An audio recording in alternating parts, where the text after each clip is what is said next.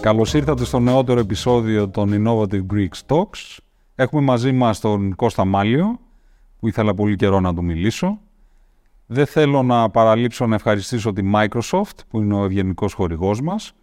Και όπως πάντα, μην ξεχάσετε να κάνετε subscribe για να μπορείτε να δείτε και τα προηγούμενα και τα επόμενα ωραία επεισόδια που έρχονται. Καλώς ήρθες Κώστα. Ευχαριστώ πάρα πολύ. Να σου κάνω μια πολύ γρήγορη εισαγωγή. Ε, ο Κώστας ε, έχει γίνει γνωστός στην Ελλάδα για δύο λόγους. Ο ένας είναι διότι είναι γενικός διευθυντής στην Applied Materials στη Santa Clara. Η Applied Materials είναι μια πολύ μεγάλη αμερικάνικη εταιρεία, περίπου αποτιμάται στα νομίζω 100 δις, κάτι τέτοιο, ε, και είναι από τους πρωταγωνιστές σε ένα τομέα που θα συζητήσουμε πολύ, γιατί είναι εξαιρετικά μεγάλη σημασία σε αυτή τη φάση που είναι οι μικροεπεξεργαστές. Ε, αλλά επίσης είναι γνωστός και για τη συμβολή που είχε στην InnoEtics, ε, η οποία ήταν, θα έλεγα, το, η πρώτη εξαγορά ενός βαθιά τεχνολογικού σχήματος ή εταιρείας, ε, όπου εξαγοράστηκε από τη Samsung. Ε, και εγώ τον Κώστα κάπως έτσι τον, ε, τον έμαθα και τον γνώρισα, ε, γιατί κατά τα άλλα έχει ζήσει το μεγαλύτερο μέρος της ζωής του στην Αμερική. Ε, οπότε, Κώστα, ε, ήθελα πρώτα να ξεκινήσω με κάτι που κουβεντιάζαμε λίγο πιο νωρίς. Τυχαίνει ο Κώστας να έχει αποφυτίσει από το ίδιο πανεπιστήμιο που αποφύτησε και ο παππούς μου και ο θείος μου, το Ranselier Polytechnic ε, και ήθελα με αυτή την ευκαιρία να μου πεις λίγο πώς ξεκίνησε το ενδιαφέρον σου για τον τομέα, ας το πούμε, του engineering και της τεχνολογίας. Αυτό το πάρουμε από την αρχή, αρχή δηλαδή. Ναι, ναι. Καταρχήν ευχαριστώ που μαζευόμαστε και τα πούμε. Είναι ωραία. Α, θα πω ότι τα ελληνικά μου δεν είναι εξαιρετικά και μερικές φορές θα τα πω λίγο στα αγγλικά και ελπίζω να είμαστε ok. Ε, εγώ γεννήθηκα στο Ηράκλειο, παλιό Ηράκλειο Αττικής και πήγα στην Αμερική όταν ήμουν 9 χρονών. Δεν ήξερα α, πού θα πήγαινε η καριέρα μου, δεν είχα ιδέα και αισθάνομαι τώρα που είμαι πιο μετά στην καριέρα μου ότι ακόμη βλέπω ότι υπάρχουν τομέ που δεν ήξερα ότι με έχουν, που έχω ενδιαφέρον ε, και ακόμη πάλι με ενδιαφέρουν πάρα, πάρα πολύ. Α, όταν είχα πάει στο RPI, στο Rinse Polytechnic Institute, Uh, πήγα να κάνω MBA. Είχα Marketing Management Undergraduate και πήγα να κάνω MBA. Και το MBA με καθοδήγησε στην πρώτη δουλειά που ήταν με μακροποστάλ εταιρείες. Καμία σχέση με τεχνολογία. Αν και έκανα το, ήμασταν στην πρώτη τάξη Management and Technology MBA. Uh, στο Rensselaer τότε. Γιατί εποχή μιλάμε τώρα; Το 93. 93. Που αποφύτησα. Και από εκεί πήγα και έτρεξα μια εταιρεία που ήταν στο Woodstock, New York. Εντελώς διαφορετικό τομέα, εντελώς διαφορετική κοινωνία. Και αυτό με καθόγησε να δουλέψω στο University of Pennsylvania μετά. Στο Wharton ίσως. Στο Wharton, ναι. ναι. Ήμασταν, ήταν ένα πρόγραμμα με περίπου 14 centers στο Pennsylvania. Το έτρεχε το University of uh, Pennsylvania. Και εγώ είχα ένα από τα centers από τα 14 στο, στο νομό και ήμουν τότε νομίζω ο πιο νέος uh, director στην χώρα από περίπου 540 directors. Και βοηθάγατε από ό,τι καταλαβαίνω μικρομεσαίες επιχειρήσεις ναι. Ουσιαστικά να εκμοντερνιστούν και να πάνε καλύτερα και να μεγαλώσουν. Ναι, ναι. Ήτανε, uh... Αυτό το λέω γιατί είναι σχεδόν απίθανο για έναν Έλληνα και ένα Ευρωπαίο να σκεφτεί ότι ένα πανεπιστήμιο είχε μια τέτοια λειτουργία. Ναι. Δηλαδή το ίδιο το Wharton είχε ένα consultancy το οποίο βοήθαγε μικρομεσαίες εταιρείες στην Αμερική να γίνουν καλύτερες και μεγαλύτερες. Αυτό είναι πάρα πολύ ασυνήθιστο για ευρωπαϊκά standards, έτσι. Ξέρεις, η ζωή, η δικιά μου η ζωή, έχει μερικά πράγματα που είχαν γίνει στην αρχή, που δεν περίμενες να εξελιχθούν με έναν άλλο τρόπο στο μέλλον και μετά αρχίζεις, αν το βλέπεις πίσω, βλέπεις την ιστορία, την πορεία που είχα πάρει εγώ τουλάχιστον και βλέπεις ότι υπάρχουν, δηλαδή δεν υπάρχουν συμπτώσεις Δηλαδή τότε ήταν ένα quasi public-private partnership, PPP ας το πούμε. Το Wharton δούλευε με το, με το SBA, το Small Business Administration, και μετά ήταν και uh, ιδιωτικά λεφτά που πέφτανε μέσα να βοηθήσουμε τις εταιρείες στις περιοχές. Η Pennsylvania τότε είχε πολλά οικονομικά προβλήματα και ερχόντουσαν αεροπλάνα από το South Carolina, από την Georgia, από άλλους νομούς, από την νότια μεριά της Αμερικής και κλέβανε εταιρείες στην κυριολεξία. Μπαίνανε μέσα, τους λέγανε: Ωραία εταιρεία έχετε. Θα θέλαμε να σας δώσουμε ένα τζαμπαχτήριο, τζάμπα γη, μερικά εκατομμύρια σε tax incentives Και να καλύτερο μετακομίσετε. Ε; Και καλύτερο καιρό. Και καλύτερο καιρό. Ελάτε στη Georgia, ελάτε στο Research Triangle, ελάτε όπου θέλετε, Texas ας πούμε. Και ο νομός είχε πανικοβληθεί τότε και ε, επίλεξε να κάνει κάτι για να κρατήσει τις εταιρείες. Και εμείς βασικά το δικό μου το, το, δικό μου το κέντρο που είχα α, ήταν δηλαδή πηγαίναμε σε εταιρείες, κοιτάγαμε τα business plan τους, κοιτάγαμε πώς μπορούμε να ενισχύσουμε τις εταιρείες για να μείνουν και να μην φύγουν. Δηλαδή ήταν πολύ, ας το πούμε, ειδικευμένο consultancy.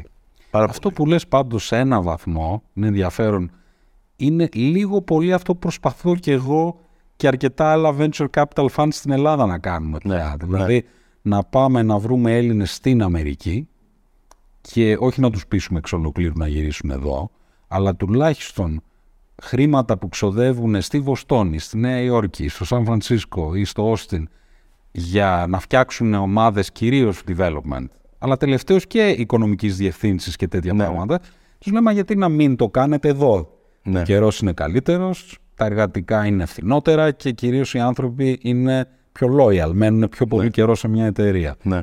Ε, είναι ενδιαφέρον ότι, ότι αυτό στην Αμερική παίζει και σαν κόντρα μεταξύ του κάθε, Ναι. Т- της κάθε πολιτείας. Ναι. Και μάλλον υγιές, έτσι. Κατανοώ. Είναι υγιές γιατί υπάρχει αυτή η κόντρα. Όταν υπάρχει κόντρα, ο άλλος δοκιμάζει περισσότερο. Σε ό,τι περιβάλλον μπορείς να φανταστείς. Προσπαθεί περισσότερο. Ναι. Σκεφτείτε λοιπόν και εμείς να, να έχουμε κάποια στιγμή το κάθε πανεπιστήμιο Ναι. να, να, να, να μορφώνει ιδιωτικές εταιρείες. Ναι. να απέχουμε πολύ από αυτό. Ναι. Ήθελα να σε πάω Κώστα λίγο πιο πίσω και να μου πεις τι αναμνήσεις είναι οι πρώτες σου αναμνήσεις από 9 χρονών που βρέθηκες από την ε, Αθήνα στην Αμερική. Έχεις αναμνήσεις από την αλλαγή, τη διαφορά, πώς, το, πώς βίωσες αυτή την, τη μετακόμιση; Όταν ήμασταν στην Ελλάδα, ήμασταν μια μέσο οικογένεια, ας το πούμε. Πήγαμε διακοπές, κάναμε όλα αυτά τα πραγματάκια. Όταν φύγαμε και πήγαμε στην Αμερική, είχαμε πάει το 1977 με 76 δολάρια. Δηλαδή ήταν καθαρή, εγώ νόμιζα ότι ήμασταν μέσον τάξη, αλλά μάλλον δεν ήμασταν. Ήμασταν πιο φτωχοί, ας το πούμε. Είχαμε μια κλασική ιστορία με, μετανάστων που όταν είχαμε πάει στην Αμερική, ο πατέρας μου δούλευε σε έναν φούρνο, η μητέρα μου ήταν μοδίστρα σε ένα εργοστάσιο. Δεν βγάζανε πολλά λεφτά, αλλά είχαμε ένα αβαντάζ ότι η οικογένεια του πατέρα μου είχε πιτσαρίες σε όλη τη Βοστόνη, κοντά που μέναμε. Και μια βραδιά, το θυμάμαι αυτό δηλαδή σαν χθες, είχαμε μπει στο αυτοκίνητο και πήγαμε από σπίτι σε σπίτι σε σπίτι και μαζέψαμε λεφτά. Και ρώτησα τον πατέρα μου, του λέω, παπά, του λέω, τι είναι στη, σακο, στη χαρτοσακούλα που είναι δίπλα, στο, αυτο- δίπλα μας; Μου λέει, αυτό είναι το μέλλον. Και μου λέει, μην κάθεσαι πάνω στη σακούλα γιατί θα σκιστεί. Και δεν είχα, το μέλλον δεν κατάλαβα ότι ήταν λεφτά, ώστε να πάμε σπίτι. Και σε μια βραδιά είχαμε πάει και είχαμε μαζέψει δάνεια από τους συγγενείς για να ανοίξουμε την πρώτη πιτσαρία. Μάλιστα. Ναι. Και μετά από περίπου έξι μήνες ανοίξαμε την πρώτη μας πιτσαρία στο Granville της Νέας Υόρκης. Περίπου μια μισή ώρα από το RPI. Αυτό είναι, ναι, American Dream Story 100%. Ναι. Και έζησες και την επιχειρηματικότητα από το μηδέν από αυτά που μου λες, έτσι. Στα 11 χρονών με πήγε ο πατέρας μου απέναντι από το μαγαζί και μου αγόρασε ένα σκαμπό που είναι σε μπαρ για να μπορώ να φτάνω το ταμείο. Και η δουλειά μου ήταν ταμείας. Και καθόμουν εκεί όλα τα απογεύματα, γιατί τότε ήταν και δουλειά μετά από το σχολείο, και δούλευα στην πιτσαρία. Και έμαθα να κάνω ψηλά καλύτερα από όλους. Δηλαδή γρήγορα, τα κατάκα, δηλαδή πληρώνανε, βάζουμε τα λεφτά μέσα κτλ. Ήταν, ήταν φανταστική εμπειρία, γιατί ό,τι έχω μάθει πώς να μιλάω σε κόσμο ή πώς να χειρίζομαι μια συζήτηση με έναν άνθρωπο, την έμαθα στην πιτσαρία. Κοινωνικοποιήθηκες, πούλησες, μέτρησες, Ναι. όλα αυτά μέσα σε αυτό το πλαίσιο. Ναι. Έπαιρνες παράπονα, είναι κρύα, δεν μ' αρέσει το τυρί, ότι α- όλα αυτά τα πράγματα. Ε, μάθεις πώς να αντιμετωπίσεις το, το άτομο σαν άνθρωπο και σαν πελάτη. Αυτό είναι που λες εξυπηρέτηση του πελάτη και να καταλαβαίνεις τι θέλει ο πελάτης και πώς μπορεί να του το δώσεις καλύτερα είναι το ίμιση του παντός, νομίζω σε οποιοδήποτε business. Ναι. Και η, η κοινότητα η ελληνική ήταν κάτι το οποίο έτσι βίωσες πολύ όσο, όσο, όσο ήσουν εκεί ή ζούσες μια ζωή πιο απο, απομονωμένη από την, ελλ- από την ελληνική κοινότητα; Στην αρχή που μέναμε στη Βοστόνη, θυμάμαι ότι πηγαίναμε σε γιορτές, σε βαφτίσια, σε γάμος και γινόταν χαμός από τους Έλληνες. Δηλαδή, μιλάμε χιλιάδες Έλληνες, γλέντια κτλ. Αλλά όταν ανοίξαμε το πρώτο μαγαζί, ήμασταν απομονωμένοι. Ήμασταν περίπου τέσσερις ώρες μακριά από, από τη Βοστόνη και από άλλες μεγάλες πόλεις. Αλλά εκεί ήταν που δεν υπήρχε άλλη πιτσαρία. Δηλαδή, όταν ανοίξαμε το πρώτο μαγαζί, δεν υπήρχε πιτσαρία με χιλιόμετρα, 50 χιλιόμετρα από κατα- καμία κατεύθυνση. Ήταν μονοπόλιο η πιτσαρία και όταν είχε ανοίξει, υπήρχε μια ώρα σε όλο το τετράγωνο για να, να δοκιμάσουν την πίτσα. Και, και το αυτό το μαγαζί είχε πάει πάρα πολύ καλά. Και γυρνάγατε ποτέ στην Ελλάδα εκείνες τις εποχές ή γυρίσατε, πήγατε Αμερική και παραμείνατε για πολλά χρόνια. Πήγαμε Αμερική και μείναμε, νομίζω περάσανε 8 χρόνια. Οκτώ χρόνια. Μάλιστα. Ναι, και μετά ήρθα στην Ελλάδα με ένα ξάδερφο από Γερμανία και η πρώτη εμπειρία στην Ελλάδα ήταν με ένα σακίδιο στο Αιγαίο Μάλιστα. μετά από τόσα χρόνια. Και ήταν φανταστική εμπειρία. Αλλά τα ελληνικά που μιλάς, παρόλο που λες ότι είναι καλά, είναι πολύ καλά, ή- ήταν από το σπίτι σου, έτσι; Από το σπίτι. Να. Από το σπίτι. Ναι. Και ξεκινάς λοιπόν κάποια στιγμή να εργάζεσαι στη Microsoft, όπου έμεινες Ναι. 16 χρόνια, αν δεν κάνω Ναι. λάθος. Ναι. Ε, και κάνεις μια δουλειά που, εντάξει, αυτή τη στιγμή ίσως θεωρείται και από τις πιο σημαντικές, πώς μπορεί κανείς να πάρει το προϊόν του R&D και να, να το κάνει χρήσιμο ναι. και να το υλοποιήσει. Θα με ενδιαφέρει λίγο να μου πεις για την εμπειρία σου, ας πούμε, μέσα σε αυτή την εταιρεία, στο Seattle πλέον ναι. και, ε, και ξέρεις, να, να καταλάβουν περισσότεροι από πρώτο χέρι πώς είναι κανείς να δουλεύει στα κεντρικά, ίσως τις μεγαλύτερες εταιρείες στον κόσμο, ναι. διαχρονικά θα έλεγα. Ναι. Είναι, είναι δύο κομμάτια εκεί που είναι πολύ ενδιαφέρον. Το, το πρώτο κομμάτι είναι πώς πήγα στη Microsoft και το δεύτερο είναι ποια ήταν η εμπειρία μου στη Microsoft. Ε, όταν ήμουν στο Wharton με πήρας φίλος τηλέφωνο που ήξερα όταν αυτός έκανε το PhD στο RPI, στο Rensselaer, εγώ ήμουν στο Λύκειο. Και με πήρε τηλέφωνο μετά από 10 χρόνια και μου λέει πώς πας, του λέω καλά. Μου λέει θες να κάνεις interview στη Microsoft. Παίρνουμε πολύ κόσμο, η εταιρεία πηγαίνει καλά. Έλα να την τσεκάρεις. Και εγώ λέω, εγώ είμαι στο Wharton, είμαι 26 χρονών, 25 χρονών. Είμαι στο top of my game, δηλαδή πού να πάω τώρα εγώ στη Microsoft, τι είναι η Microsoft; Και μου λέει, νομίζεις ότι είσαι στο top of your game, έλα στη Microsoft να δεις λίγο τι γίνεται. Μιλάμε τώρα τι εποχή, 90, Το 95. 95. Μάλιστα. οκ. Πηγαίνω στη Microsoft, α, κάνω interviews και με, με είχαν κάνει interview για, το, για executive recruiter. Στις 12 η ώρα την, προ- την ημέρα του interview σταματήσανε και μου λένε ωραία τη δουλειά αυτή την έχεις αν τη θέλεις αλλά θέλουμε να τσεκάρεις μια άλλη δουλειά. Της λέω ποια είναι η άλλη δουλειά, μου λέει developer marketing. Της λέω τέλεια, της λέω τι είναι ο developer; Μου λέει θα δεις γιατί μου λέει νομίζουμε ότι έχεις ένα skill set που θα μπο- μας βοηθήσει ε, σε ένα κομμάτι που είναι πάρα πολύ στρατηγικό για την εταιρεία. Ok, okay, τελειώνει το interview, πέντε ώρα έχω δύο job offers. Έχω recruiting και developer marketing. Και πήρα το developer marketing. Και από εκεί άρχισε δηλαδή μια πολύ ωραία περιπέτεια, ας το πούμε. Ε, γιατί τα χρόνια που ήμουν στη Microsoft άλλαζα δουλειά κάθε δύο χρόνια περίπου. Δηλαδή προς το τέλος είχα μείνει σε μερικές δουλειές, δηλαδή δύο, τρία, τέσσερα, πέντε χρόνια. Αλλά ήταν μια... Δεν είχα δουλειά στη Microsoft. Εγώ το έβλεπα σαν μια τεράστια περιπέτεια. Επειδή στη συνέχεια άλλαζαν, δεν υπήρχαν ευκαιρίες. Η, η εταιρεία πήγαινε πολύ καλά και μερικά χρόνια δεν, δεν πήγαινε τόσο καλά. Είχε κάνει flatline μετά από το Department of Justice, Consent Decree και τα λοιπά που είχαμε. Ήταν διαφορετική εταιρεία πάλι. Αλλά έζησα τη Microsoft από την αρχή ως το τέλος α, με πολλές φάσεις και πολλές διαφορετικές δουλειές.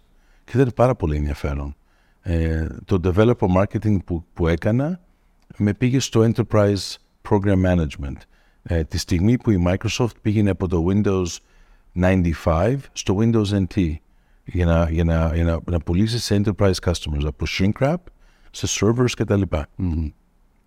Το άλλο προϊόν που ήταν πολύ, πολύ στρατηγικό ήταν το SQL Server databases. Και με βρήκανε και μου λένε πηγαίνεις πολύ καλά με developer marketing, ας πας στο record στον κόσμο στο πρώτο χρόνο μου στη Microsoft. Και μου λένε έχεις ένα reputation στη Microsoft, δηλαδή κάνεις καινούργια πράγματα. Και αυτή είναι καινούργια αγορά, η enterprise market και θέλουμε να δούμε δηλαδή που, τι μπορούμε να κάνουμε. Και πήγα. Μετά από μερικούς μήνες μου ρωτήσανε να, να πάω να τρέξω τη στρατηγική με την SAP. Τους λέω μπράβο, τι είναι το ERP software; Δηλαδή αυτή την ίδια ερώτηση κάνω, κάτι δουλειά. Τι είναι αυτό; Και εκεί κάθισα περίπου 4,5 χρόνια. Και έκατσες τελικά στη Microsoft μέχρι πότε, πότε είχε. Πότε το 2011 το τέλος. 2011. Ναι. Έχω περιέργεια να σε ρωτήσω. Ε, αυτό που έχει γίνει τα τελευταία χρόνια από τον Αντέλα και μετά θα έλεγα ναι. στην Microsoft φαίνεται να είναι ένας αρκετά σημαντικός μετασχηματισμός της εταιρείας. Ναι. Εγώ αισθάνομαι και culturally ότι έχει αλλάξει. Πιο σημαντικά. Culturally. Έτσι, νομίζω ότι έχει culturally αλλάξει. Ναι. Δηλαδή έχει γίνει μια εταιρεία μάλλον πιο ταπεινή. More humble, I would ναι. say. Ε, νομίζω ότι η Balmer ήταν μια εταιρεία αρκετά arrogant με κάποιο τρόπο. Ε, δηλαδή ήταν μια έτσι πολύ επιθετική εταιρεία. Βέβαια με καταπληκτικά νούμερα. Ναι. Δηλαδή τα αποτελέσματά της πάντα ήταν, ε, λες, ήταν σχεδόν σαν να τύπωνε χρήματα αυτή η εταιρεία. Αλλά το culture... Και τύπωνε χρήματα σε μεγάλες ποσότητες. Αλλά το culture νομίζω έχει αλλάξει και επίσης, ναι. όπως λες, είναι ενδιαφέρον που λες για το enterprise, γιατί νομίζω ότι έχει αλλάξει λίγο και η σύνθεση και το πόσο ο κόσμος αντιλαμβάνεται τη Microsoft. Δηλαδή, να σου πω τι εννοώ. Ναι. Στη δική μου γενιά η Microsoft ήταν ε, Windows. Ναι.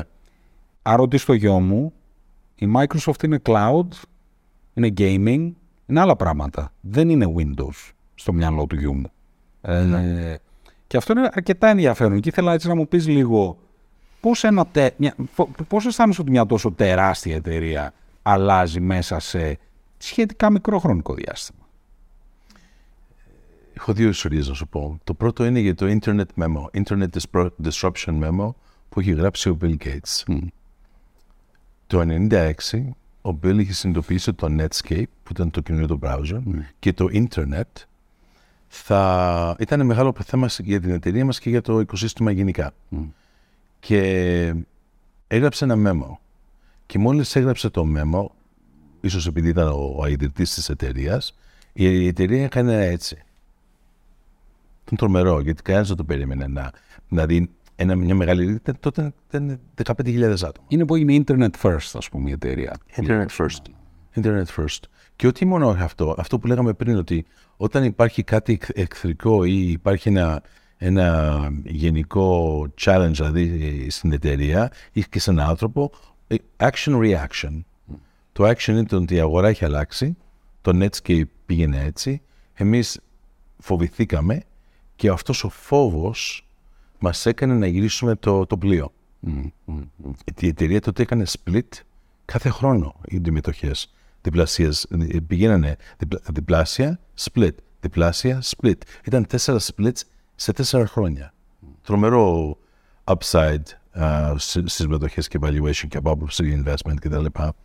Αλλά αυτό έδειξε ότι η εταιρεία τότε ήταν ακόμη ευέλικτη που ήταν πολύ σημαντικό. Mm. Γιατί μέσα μερικά χρόνια μετά το Windows 95 δεν ήταν κάτι που η εταιρεία δεν πήγαινε καλά, είχε θέματα. Το, το άλλο ήταν με το Windows α, ότι εγώ όταν δούλευα σε εταιρεία και έβγαζα προϊόν, έβγαζα στρατηγική, παίρναμε όλο το, όλο το καινούριο value και το βάζαμε ή στο Office ή στο Windows. Ήταν οι δύο αγελάδες που άρμεγε η, η εταιρεία δηλαδή που λέγαμε είναι τα cash cows mm-hmm. της εταιρείας. Και ό,τι βγάζαμε ήθελαμε να, ενισχύσουμε αυτά τα προϊόντα. Γιατί νομίζαμε ότι το μέλλον της εταιρείας ήταν μόνο αυτά τα δύο προϊόντα. Και φοβόμασταν να πάρουμε κάτι καινούριο value και να το βάζουμε αλλού. Ήμουνα στο γραφείο δίπλα, εκεί που εφευρέστηκε το Azure. Ένας που λεγόταν Amitabh το έφτιαξε. Και δεν το πίστευαν πολύ. Γιατί ήμασταν ακόμη Windows Office, Windows Office, ίσως λίγο MSN, παίζαμε λίγο να δούμε τι τα κάνουμε, Internet Explorer κτλ. Αλλά τώρα, αν κοιτάξεις την Microsoft, τότε, τότε νομίζω ότι το Windows είχε περίπου 15 δισεκατομμύρια, 13 δισεκατομμύρια τζίρο αυτά τα χρόνια κάπου εκεί πέρα. Το Office κάπου παρόμοιο. Ήταν δύο business. Το Azure αυτή τη στιγμή είναι 76 δις κάθε χρόνο. Σου δείχνει δηλαδή ότι μια εταιρεία που πηγαίνει τρομερά καλά πρέπει να, να κάνει reinvent τον εαυτό της. Πρέπει να, να φάει τον εαυτό της για να, για να βγει κάτι καινούριο και για να προστατέψει το μέλλον της. Και αυτό βασικά ήταν που άρχισε δηλαδή ο, Σάτια όταν ήταν στο server business πριν γίνει CEO και αυτή τη στιγμή η εταιρεία έχει το Windows, έχει το Office που τη βοηθάει πάρα πάρα πολύ αλλά είναι περισσότερο cloud εταιρεία. Όταν είχαν και τα τηλέφωνα λεγόταν ήταν cloud first, mobile first. Το mobile έφυγε, δυστυχώς. Και έχει, τώρα έχει, έχει, δηλαδή έχει είναι το pinnacle της εταιρείας, το revenue, το, η τεχνολογία, όλα τα investments πηγαίνουν περισσότερο στο cloud. Γιατί όπως βλέπουμε όλα είναι services, έχει αλλάξει όλο το οικονομικό μοντέλο της εταιρείας. Ναι. Και έχω την περιέργεια να σε ρωτήσω ε, το, το γεγονός ότι άλλαζες γεωγραφία, όχι μόνο με τα ταξίδια σου, αλλά και σαν Δηλαδή, ένα παιδί που ξεκινάει στην Ελλάδα, μετά ζεις στη Βοστόνη, μετά πηγαίνεις στη Νέα Υόρκη, μετά πηγαίνεις στην Πενσιλβένια, μετά πηγαίνεις στο Σιάτλ. Αυτό είναι σχετικά σπάνιο για τους Έλληνες. Δηλαδή, οι περισσότεροι Έλληνες γεννιόνται και πεθαίνουν στην Αθήνα ή στη Θεσσαλονίκη ή όπου βρίσκονται, πάση Ε, αυτή την εμπειρία που για τους Αμερικάνους είναι δεύτερη φύση. Δηλαδή, είσαι ένας νομάς, ας πούμε, όλη τη ζωή πηγαίνεις. Yeah. εκεί που σε πάει η δουλειά σου. Yeah. Αυτό πώς το βίωσες σε προσωπικό επίπεδο; Πάντα αναρωτιόμουν. Ένας άνθρωπος που αλλάζει τόσα πολλά μέρη, τόσο συχνά, που λες και είναι παιδί διπλωμάτη, ας πούμε. Πώς το, πώς το βίωσες αυτό; Ακόμη συνεχίζει αυτό. Και συνεχίζεις να το κάνεις. Ναι. Τις επόμενες πέντε μέρες θα είμαι σε πέντε διαφορετικές πόλεις. Ω την Παρασκευή που θα πάω πάλι σπίτι μου. Πού θα είσαι, για πες μου. Αύριο πηγαίνω Βιέννη. Mm-hmm. την Τετάρτη πηγαίνω Σιάτλ. Την Πέμπτη πηγαίνω Σαν Diego. Και την Παρασκευή επιστρέφω πάλι στο Σιάτλ. Μάλιστα. Είσαι Ήρθα από Γερμανία. Τυπικό νομίζω παράδειγμα ε, πολύ senior executive ε, Αμερικάνου, να το πω ναι. έτσι. Για έναν Ευρωπαίο και για έναν Έλληνα ειδικά, αυτό είναι πάρα πολύ πιο σπάνιο. Έχω περιέργεια να μου πεις τα υπέρ και τα κατά, δηλαδή εντάξει, σίγουρα είναι κουραστικό και να, να το πούμε και αυτό, αλλά για πες μου λίγο αυτή την εμπειρία. Εγώ το βρίσκω λίγο διαφορετικά να σου πω. Δηλαδή, είναι, είναι σίγουρα κουραστικό, αλλά μου δίνει τρομερή ενέργεια όταν κάθομαι στο γραφείο μου και έχω τις ομάδες, γιατί έχω ομάδες σε όλο τον κόσμο, και κάθομαι και μιλάω με την ομάδα μου, πολλές φορές ε, σταματάει να δουλεύει το μυαλό. Και για να ξεκαθαρίσω το μυαλό μου, για να πάρει πάλι μπρος η μηχανή η δικιά μου, ε, πηγαίνω και κάθομαι με πελάτη. Αυτό είναι στάνταρ. Όποτε δεν ξέρω τι να κάνω ή όποτε έχω πέσει σε πολιτικά ή bureaucracy ή απλά δεν έχω ιδέες, πηγαίνω και, κάνω, και συνδέομαι πάλι με την αγορά. Και αυτό μου δίνει τρομερή ενέργεια. Α, δηλαδή, στάνταρ, κάθε φορά. Δεν έχει, δεν έχει, ποτέ δεν έχω γυρίσει από ταξίδι που δεν έχω καινούργια ενέργεια και καινούργιε ιδέες. Και γι' αυτό ταξιδεύω τόσο πολύ. Γιατί πιστεύω στο proximity. Αυτό τώρα που κάνουμε εμείς. Ναι. Ότι εγώ βλέπω ότι όλες οι ιδέες που βγαίνουν δεν βγαίνουν μόνο από μένα ή από σένα ή από κάποιον άλλον ή από κάποια άλλη οι ιδέες βγαίνουν από συζήτηση. Από τέννις που παίζεις ε, ή από κάτι που action-reaction, δηλαδή κάτι που δοκιμάζεις, κάτι σου επιστρέφει. Αυτό είναι που για μένα χτίζει τις ιδέες και, και χτίζει και την ενέργεια να τις εκτελέσω.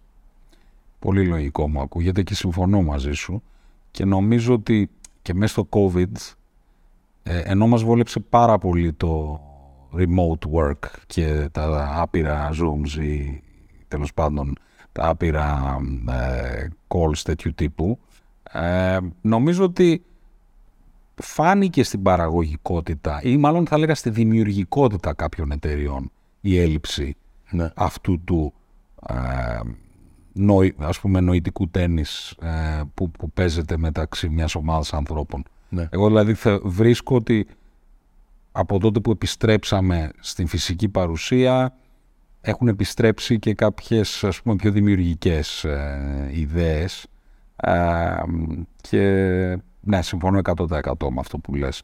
Μιας και μιλάμε για τα πόσα μέρη έχεις αλλάξει και πόσα ταξίδια συνεχίζεις να κάνεις. Κάτι το οποίο είναι πολύ κεντρικό νομίζω στο αφήγημα της επιχειρηματικότητας ε, είναι ο αυτοδημιούργητος άνθρωπος. Έτσι. Ε, νομίζω ότι ε, αυτό είναι ένα κομμάτι που έχει πάρα πολύ ενδιαφέρον για τους Έλληνες. Έβλεπα, έβλεπα μια, μια πάρα πολύ ενδιαφέρουσα συνέντευξη της διανέωσης ε, που είναι ένα, ένα πάρα πολύ ενδιαφέρον think tank που έχει δημιουργηθεί στην Ελλάδα με μια εξαιρετική ιστορικό, την ε, κυρία Ευθυμίου, η οποία ε, τη ρωτήσαν ποια είναι τα βασικά χαρακτηριστικά των Ελλήνων. Τι, τι είναι αυτό που μας κάνει οι Έλληνες. Και λέει, κοιτάξτε, όλα θα... Είναι τρία πράγματα. Ε, τα δύο είναι πολύ γνωστά, το ένα είναι πολύ παραμελημένο. Λέει, το πρώτο είναι η γλώσσα. Δηλαδή είμαστε η μόνη γλώσσα μαζί με τα κινέζικα που έχει γραπτή παράδοση και ιστορία 3.500 χρόνια. Και αυτό είναι από τις 6.000 γλώσσες που έχει καταγράψει αυτή τη στιγμή η UNESCO. Από τις 6.000 μόνο δύο γλώσσες έχουν αυτήν την, αυτό το, αυτή την πάρα πολύ μακριά ιστορία. Οπότε το πρώτο πράγμα λέει, είναι η γλωσσική μας παράδοση. Okay. Το δεύτερο λέει πράγμα για την ελληνική ταυτότητα σίγουρα είναι η θρησκεία. Δηλαδή η, η Ορθοδοξία έχει παίξει ένα πολύ κεντρικό ρόλο σήμερα για την ταυτότητά μας. Και το τρίτο που μου έκανε εντύπωση που, που είπε ότι είναι πολύ παραμελημένο είναι η επιχειρηματικότητα. Ναι. Δηλαδή ε, οι Έλληνες ήταν πάντα τολμηροί, αυτοδημιούργητοι, έμποροι και εποχές που, όπως είπε αυτή, το να ήσουν έμπορος σήμερα είναι να ζεις σε ένα αεροπλάνο. Το να ήσουν έμπειρος, ε, ε, ε, έμπορος εκείνη την εποχή σήμαινε ότι πέρναγες από δάση με λύκους, ότι πέρναγες φουρτούνες σε θάλασσες πολύ δύσκολες κτλ. Και αυτή θεωρεί ότι είναι βασικό χαρακτηριστικό ας πούμε των Ελλήνων αυτό το, η έννοια του αυτοδημήριου του ανθρώπου και της επιχειρηματικότητας. Εσένα η πορεία σου είναι μια πορεία ανθρώπου απολύτως αυτοδημιούργητου. Δηλαδή ταιριάζει πάρα πολύ από τους γονείς σου μέχρι το που έχεις φτάσει σήμερα. Ε, στα παιδιά σου, τώρα που είναι σίγουρα πιο προνομιούχα από ό,τι ήσουν εσύ, πώς σου εξηγείς τη σημασία της μάχης; Πολύ ωραία ερώτηση. Ε, γιατί έχω δύο κόρες, η Αλεξάνδρα και η Χασιανή, και το σκέφτομαι συνέχεια πώς μπορώ να τους μεταδίσω τα σωστά values, ε, τα σωστά values. Και με προβληματίζει αυτό. Ε, λέγαμε πριν ότι παλιά εγώ είχα και μια μικρή καριέρα, περισσότερο χόμπι θα έλεγα, με μουσική. Έκανα interviews rock musicians. Μάλιστα. Sting, Rolling Stones, βλέπω εκεί πέρα το, το βιβλίο. Uh, Mariah Carey, όλα αυτά. Δηλαδή είχα περάσει όλους τους καλλιτέχνες. Και ήταν επιτυχημένη μικρή καριέρα. Έκανες συνεντεύξεις. Ε; Έκανα συνεντεύξεις. Δούλευα για ελληνικά περιοδικά. Δούλευα για το popcorn, για το pop rock, για το smash hits, για το grong, για όλα αυτά. Και...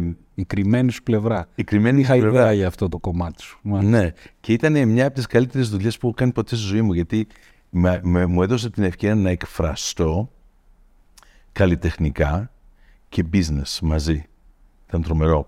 Αυτό που σκέφτομαι με τις δικές μου τις κόρες είναι πώς μόνες τους θα δημιουργήσουν τη δικιά τους την ταυτότητα. Το δικό τους το, το, το κίνητρο. Μου λέει η μικρή η κόρη μου, μου λέει «Παπά, θα ήθελα και εγώ να κάνω αυτό που, θες να, που είχες κάνει εσύ». Της λέω «Ποιο». Μου λέει «Θα ήθελα να κάνω interview rockstars». Της λέω «Αυτή η δουλειά έχει περάσει. Ήταν η δικιά μου, την έκανα εγώ με τις συνθήκες τότε. Αυτή η δουλειά δεν ξαναβγεί. Εσύ θα κάνεις τη δικιά σου τη δουλειά αυτό που μπορείς εσύ να κάνεις και με τις ευκαιρίες που έχεις εσύ. Είναι σαν μερικοί που λέγανε, ξέρω εγώ θα φτιάξω το επόμενο Facebook. Δεν υπάρχει επόμενο Facebook. Ένα Facebook υπήρχε. Μπορεί τώρα να υπάρχει ένα TikTok. Αλλά κάθε άνθρωπος, κάθε γενιά, κάθε στιγμή έχει τη δικιά της ταυτότητα. Και εκεί νομίζω, ελπίζω οι κόρες μου και όλα τα παιδιά να μην προσπαθούν να, να κάνουν αυτό που κάναμε εμείς, που έκανα εγώ, που έχεις κάνει εσύ ή οι άλλοι, Απλά να τα πάρουν τα, τα μαθήματα που έχουμε μάθει και να δημιουργήσουν τη δικιά τους την πορεία. Το δικό τους το itinerary, ή αν πετάνε κάπου, τα δικά τους τα ρίσκα, που είναι κάτι που θα μπορούν ε, να, να εξελιχθούν μόνοι τους και θα έχουν τις δυνατότητες τις δικές τους που θα εκμεταλλευτούν. Δηλαδή είναι custom made, κάθε καριέρα είναι custom made για κάθε άνθρωπο. Ναι, ξέρεις, είναι αυτό που λένε ότι ε,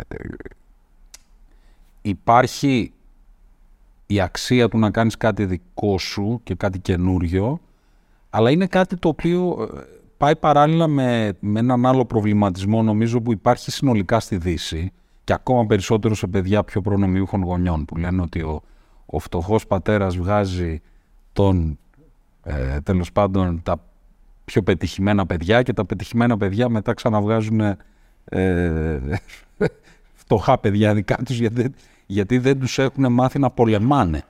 Έτσι. Και ένα πράγμα από το οποίο άκουγα τον Τζο Ρόγκαν, δεν ξέρω αν τον παρακολουθείς yeah. Ναι. καθόλου, όχι τον ακούω που και που για πλάκα και μου αρέσει, ε, λέει, και θα το πω στα αγγλικά ε, και μετά θα το μεταφράσω και όλες, αλλά λέει ότι ζούμε σε μια εποχή που τα πράγματα για τους περισσότερους στη Δύση είναι εύκολα και καμιά φορά αισθάνεσαι ότι ζεις σε μια κατάσταση όπου όλα τα οι σπόροι έχουν ήδη μπει στο έδαφος ναι. και εμείς απλά καλλιεργούμε αυτούς τους έτοιμους σπόρους, δεν φυτεύουμε πολλούς καινούριους. Αλλά δεν ξέρεις ποτέ πότε θα έρθει η επόμενη κρίση, η προσωπική στο, στον πλανήτη ε, και μας λείπει η νοοτροπία του μαχητή η νοοτροπία του πολεμιστή. Και λέει την ατάκα I'd rather be uh, a warrior in a farm than be a farmer in a war. Το οποίο και εγώ να σου πω προσπαθώ να το περάσω αυτό στα παιδιά μου, ότι την αξία της μάχης, τη σημασία της μάχης. Εκεί όμως έχουμε κάνει ένα λάθος. Έχουμε κάνει ό,τι μπορούμε να τα προστατέψουμε τα παιδιά μας και να τους δώσουμε όπως οι γονείς οι δικοί μου και ίσως και οι δικοί σου, προσπαθούσαν να κάνουν κάτι καλύτερο για μας.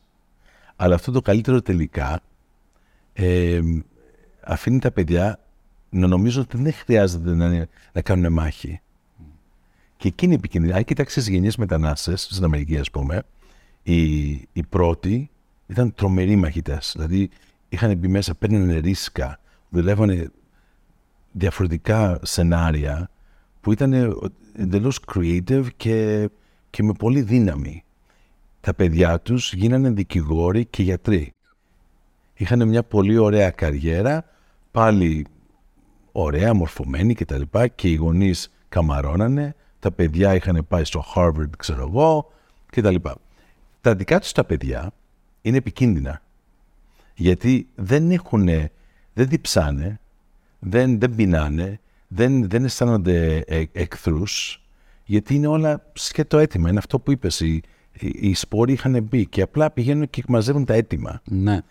Ε, είναι πολύ δύσκολο νομίζω για ένα γονί που έχει δουλέψει σκληρά να μεταδώσει ότι κάθε γενιά πρέπει να είναι δηλαδή σαν zero based. Δηλαδή, ναι, σε φέρνω ως εδώ, αλλά από εδώ πρέπει να κάνεις τη δικιά σου την πορεία. Δεν πρέπει απλά να βασίζεσαι σε αυτά που έχω φτιάξει εγώ. Είναι πολύ δύσκολο αυτό και εγώ σαν γονείς δεν το έχω καταλάβει ακόμη. Προσπαθώ αλλά δεν το έχω καταλάβει. Αυτό που έχω κάνει, Μάρκο, είναι ότι έχω ταξιδέψει τις χώρες μου πάρα πολύ. Όπως και εγώ ταξιδεύω, κάθε χρόνο τις πηγαίνω σε δύο-τρεις χώρες για να δούνε ίσως να, να, να, βελτιώσουν το ένστικτό τους, δηλαδή να μην, ίσως να μην το καταλάβουν, αλλά όταν βλέπουν φτώχεια και έχουν δει φτώχεια, ή όταν βλέπουν πλούτο, να, να βλέπουν ότι υπάρχει διαφορά, να μην νομίζουν ότι υπάρχει ένα steady state. Ε, νομίζω ότι αυτό που λες έχει μεγάλη αξία. Δηλαδή, μίλαγα σήμερα το πρωί σε κάποια παιδιά ενός ιδιωτικού σχολείου του Κολεγίου Αθηνών mm.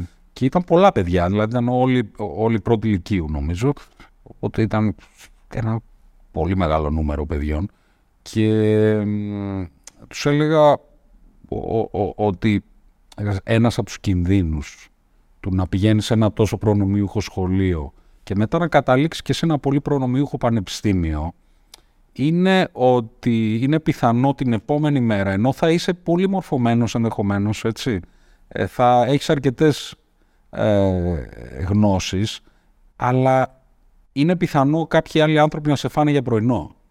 Που έχουν πολύ μεγαλύτερη δίψα, πολύ μεγαλύτερη μαχητικότητα ε, και αυτό πρέπει κανείς να το αντιληφθεί νωρίς και να μην του γίνει μεγάλο μειονέκτημα. Ναι. Ένας τρόπος είναι αυτός που λες, δηλαδή αν κινείσαι μεταξύ Λονδίνου, Νέας Υόρκης, Σαν Φρανσίσκο και Αθήνας, δεν θα δεις τον κόσμο πραγματικά. Δηλαδή πρέπει να Ναι. πας και σε άλλα μέρη ε, και πρέπει να, να επιδιώκεις ε, λίγο να καταλάβεις πώς λειτουργεί συνολικά αυτός ο πλανήτης ε, και όχι αυτές οι πολύ προνομιούχες περιοχές μόνο. Ναι. Ε, νομίζω έχεις, ξέρεις, και εγώ με τα παιδιά μου το ίδιο πράγμα προσπαθώ να, να, να, να, να, να έρθουν σε επαφή με τον πραγματικό κόσμο Ναι. όσο γίνεται. Ναι. Ε, και είναι πράγματι ένα, ένα ζήτημα ε, γιατί είναι και ένα συνολικό πρόβλημα για τη Δύση αυτό. Δηλαδή βλέπεις η Ευρώπη σε πόσο δύσκολη θέση βρίσκεται αυτή τη στιγμή.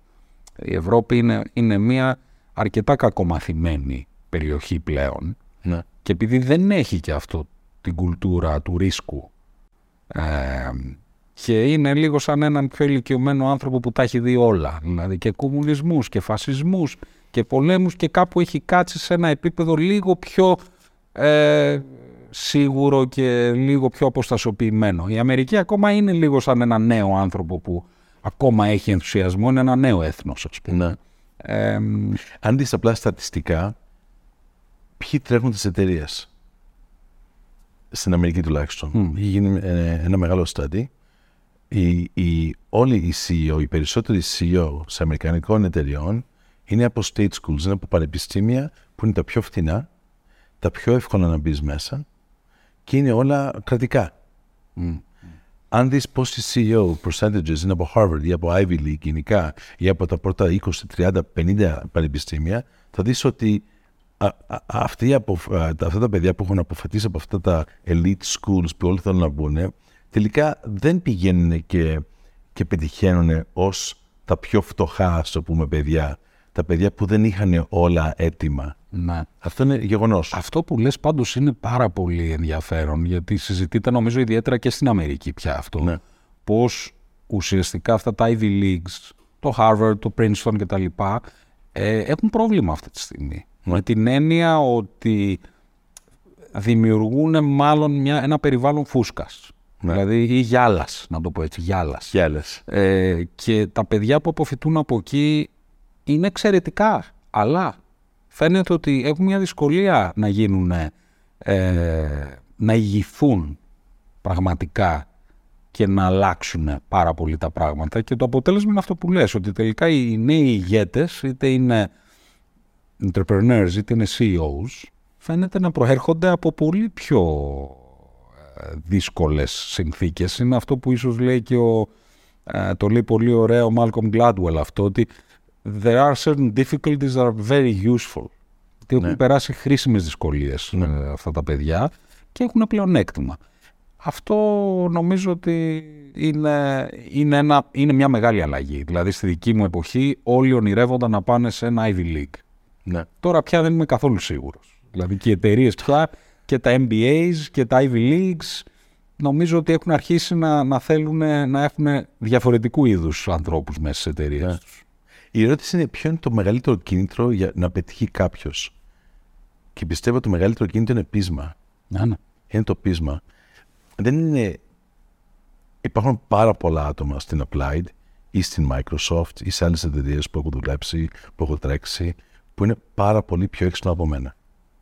Αλλά εγώ έχω, έχω ακόμη μια πείνα, δηλαδή έχω ακόμη τολμάω ρίσκο, δεν, δεν, δεν φοβάμαι να, να μην πάει κάτι καλά, γιατί για μένα αξίζουν δηλαδή αυτά τα ρίσκα. Πολλοί που είναι σε μια στάση στην κοινωνία δεν θέλουν ρίσκο. Είναι ο ίδιος λόγος που οι ηλικιωμέ- οι ηλικιο- ηλικιωμένοι άνθρωποι δεν, δεν αλλάζουν. Απλά εγώ πιστεύω δεν αλλάζουν επειδή φοβούνται ότι θα πετύχουν. Γιατί έχουν βρει ένα δρόμο, είναι safe, είναι ασφαλής, προχωράνε, το ξέρουν, πηγαίνουν σε ίδια εστιατόρια, φοράνε τα ίδια ρούχα, πηγαίνουν στις ίδιες συγκεντρώσεις. Δεν, δεν φεύγουν. Εγώ έχω πάρει το άλλο τέτοιο, ότι έχω, έχω δύο events που πηγαίνω κάθε χρόνο. Το πρώτο είναι το TED, που είναι το TED Conference το, που είναι στο Vancouver, τώρα σε δύο εβδομάδες. Το άλλο είναι το Burning Man. Θα πάω στο Burning Man. Αυτό είναι από αυτά που θέλω πάρα πολύ να πάω και δεν έχω πάει. τρομερή εμπειρία. Όχι επειδή sex, Θα, drugs με, θα, με και rock and βοηθήσεις, roll. θα με βοηθήσεις να, να το οργανώσω λοιπόν. Ναι, ε, θέλει, θέλει, θέλει να πάει και όλη μου η οικογένεια εμένα στο Burning Man. Εκεί θα, συ- θα το συζητήσουμε. Θα το συζητήσουμε. Θα το συζητήσουμε, γιατί είναι, είναι, είναι, Είναι για όλους. φανταστική εμπειρία, αλλά μπορεί και να σου κάνει blow your mind. Δηλαδή, είναι, είναι εμπειρία, το TED είναι cerebral, είναι του μυαλού. Το TED νομίζω το ξέρουν όλοι παραπάνω. Το ξέρουν Το Burning Man όμως έχει ενδιαφέρον Το να μας Burn- πεις. το Burning Πες μας Man για το Burning Man. Εγώ Είναι, το είναι ξέρω, σε μια έρημο α, που είναι μια παλιά λίμνη έξω από το Reno, Nevada και το έχουν ονομάσει Black Rock City. Δεν υπάρχει πόλη. Απλά είναι μια λίμνη που έχει φύγει όλο το νερό και είναι άμμο. Μμ.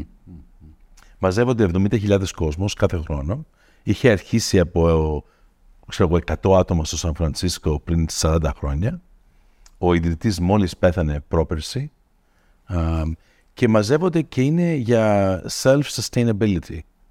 Και είναι ένα ephemeral α, εμπειρία που πηγαίνουν όλοι, δεν υπάρχει τίποτα, στείνουν ολόκληρη κοινωνία, δεν μπορείς να αγοράσεις, δεν μπορείς να πουλήσεις, δεν υπάρχουν λεφτά και απλά μπορείς να ανταλλάξεις ό,τι φαντάζεσαι. Ό,τι φαντάζεσαι. Μουσική παίζει από τις 6 το πρωί Και ό,τι δεν ως φαντάζομαι. τις 6 το βράδυ και μετά πάλι στις 6 το πρωί. Ε, όλοι φέρνουν ό,τι χρειάζονται και είναι μια εμπειρία που είναι δηλαδή ε, που νομίζω αντιπροσωπεύει την κοινωνία βασικά. Υπάρχουν φτωχοί με μια σκηνή, με ένα αντίσκηνο στην κυριολεξία και ίσα ίσα αρκετά νερό για να περάσουν τη βδομάδα γιατί δεν υπάρχουν τέτοια πράγματα ή φαγητό. Υπάρχουν πολλοί που έχουν glamping tents και τα λοιπά, που έρχονται με RVs που είναι ένα εκατομμύριο δολάρια ας πούμε. Υπάρχουν και, και διαφορετικά, δηλαδή είναι η κοινωνία. Υπάρχει τρομερή καλλιτεχνία. Τρομερή καλλιτεχνία. Δηλαδή δεν έχεις ξαναδεί τέτοιο πράγμα. Το Smithsonian Institution, μια φίλη μου, α, έκανε το πρώτο exhibit του Burning Man στο Smithsonian, στο Renwick Museum. Και ήταν το πιο uh, well-attended uh, exhibition στο Renwick στην ιστορία του μουσείου. Α, έτσι. Ναι. Δηλαδή, οι καλλιτεχνίες που ήταν μέσα ήταν τρομερές. Το άλλο που είναι πολύ ιδιαίτερο είναι ότι πολλές από τις καλλιτεχνίες από ξύλο. Και κάθε βράδυ καίγεται δύο-τρει που είναι μεγαλύτερο από το σπίτι σου. Δηλαδή είσαι στην έρημο, κάνει κρύο, είναι ξεραίλα παντού και βλέπεις μια φωτιά που είναι 10 ορόφους. Και είναι άνθρωποι γύρω-γύρω και κάθονται και τη βλέπουν. Δηλαδή είναι mystical ε, εμπειρία. Να, ε, μ' αρέσει πάρα πολύ. Ακούγεται, ναι, ακούγεται καταπληκτικό. καταπληκτικό. Και είναι, ε, αντιπροσωπεύει δηλαδή όλοι οι CEO που ξέρεις έχουν πάει και μερικές φορές στη δικιά μας, στο δικό μας το camp που λεγόταν ε, Star Star uh, Roadhouse Αμ, και βλέπεις, βλέπεις συγκοινωνία με διαφορετικό μάτι. Γιατί όταν δεν μπορείς να αγοράσεις, δεν μπορείς να πουλήσεις, είναι όλοι σ- στο περίπου στο ίδιο. Αλλά πάλι όχι. Κάποιοι Αλλά- είναι στα πολύ ωραία RVs τους με, Ναι. με chef ε, on board, ξέρω. εγώ. Ναι, είχαμε και κάτι τέτοιο. Σίγουρα. Έχω ακούσει κάτι τέτοιο. από Ελικόπτερα που τους πάνε κατευθείαν. Ναι, κτλ. ναι. Οκ, να σε ρωτήσω τώρα κάτι για να το... Να, να, ναι, ήθελα... Αυτό που είναι σημαντικό να τελειώσω ναι, ναι. είναι ότι νομίζω το πιο σημαντικό είναι να έχεις τολμή να δοκιμάσεις πράγματα για μένα. Ό,τι να είναι, δηλαδή να μην κάνουμε πράγματα που θα μας βλάψουν, δηλαδή φυσιολογικά ή κάτι τέτοιο, αλλά πρέπει να, να, να, να υπάρχει να, να, να δοκιμάσεις. Δηλαδή, εγώ λέω, let's try this on.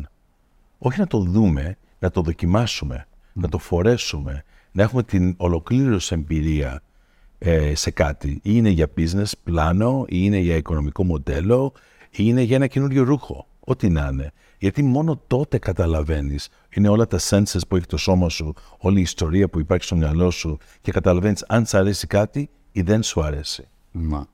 Και όταν κάθεται κάποιος από μακριά και λέει αυτό δεν μου αρέσει, λες ή το Burning Man παραδείγματος χάρη ή το TED ή κάτι άλλο, λες πήγε να δοκιμάσει το πρώτα. Γιατί μπορεί να καταλάβεις τον εαυτό σου διαφορετικά όταν είσαι μέσα σε κάτι. Όχι, έτσι, έτσι είναι ακριβώς.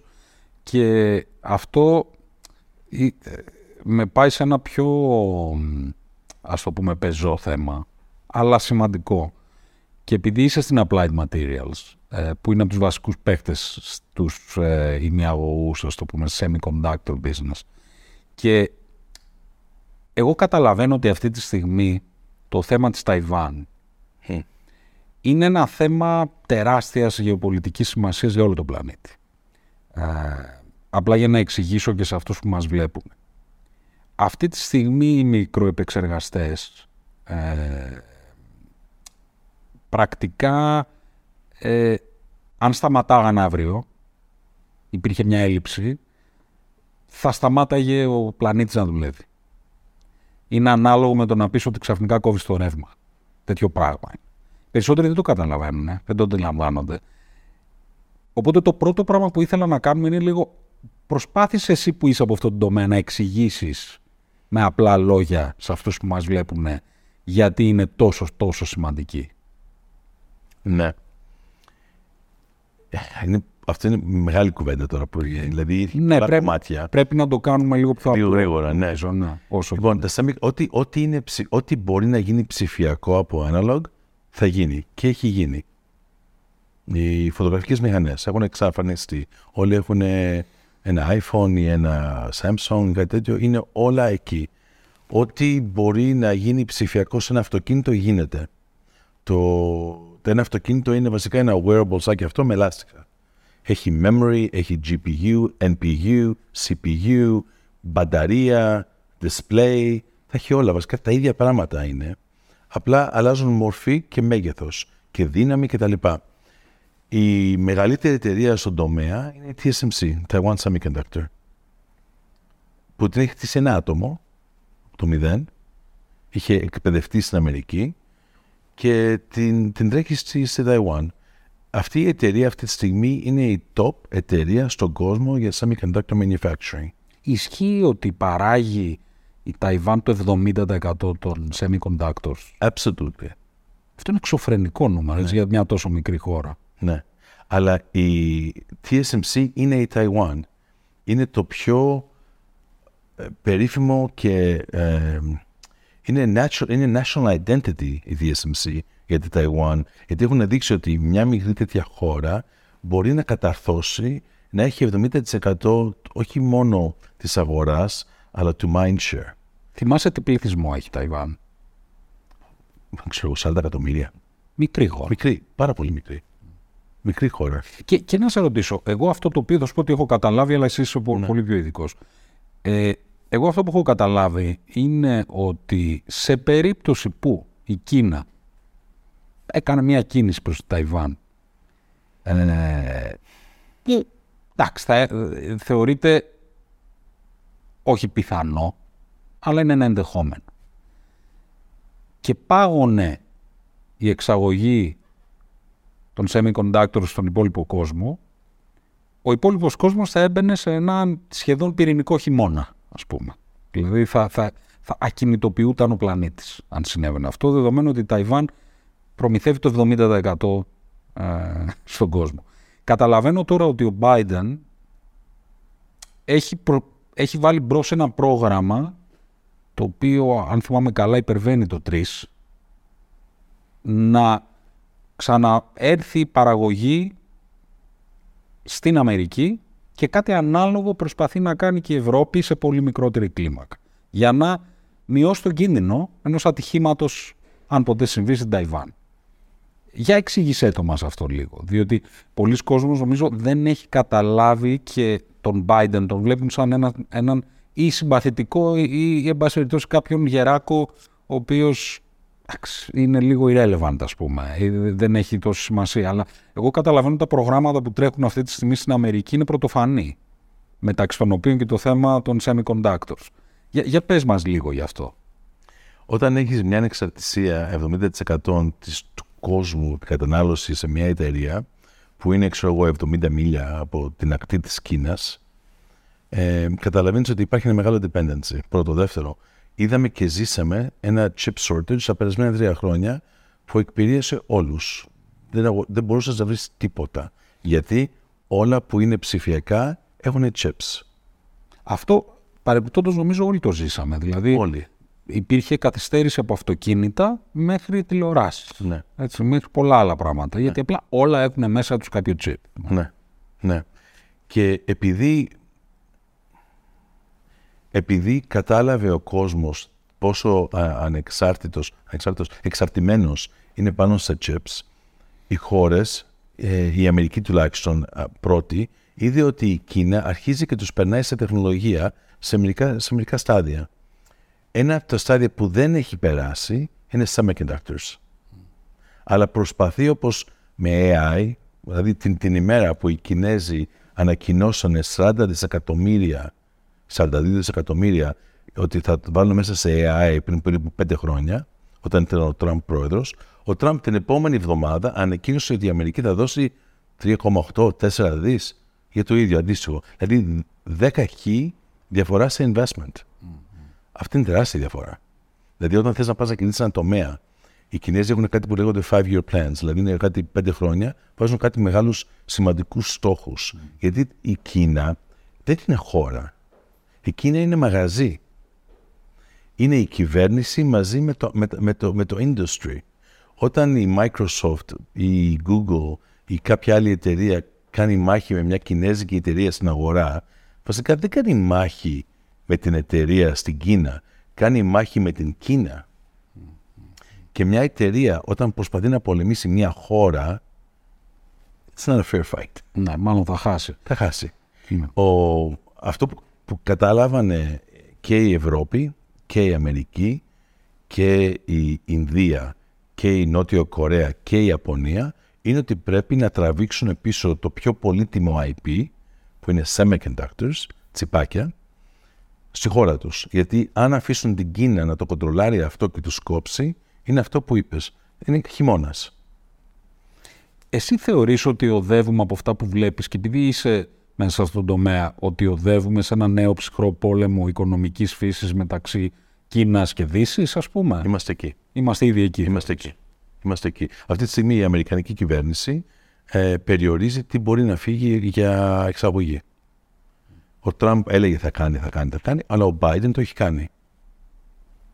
Και, και η Ευρώπη το έχει κάνει. Η ASML, παραδείγματος χάρη που είναι ένα από τα αστέρια της Ευρώπης στο τομέα α, semiconductors. Που είναι σαν ένα consortium πάρα πολλών η ASML, δεν είναι; Όχι, όχι. Είναι μια εταιρεία. Είναι στην Ολλανδία. Είναι στην Ολλανδία. Mm. Και είναι τρομερή εταιρεία. Δηλαδή, τη βλέπεις από market share, από τεχνολογία κτλ.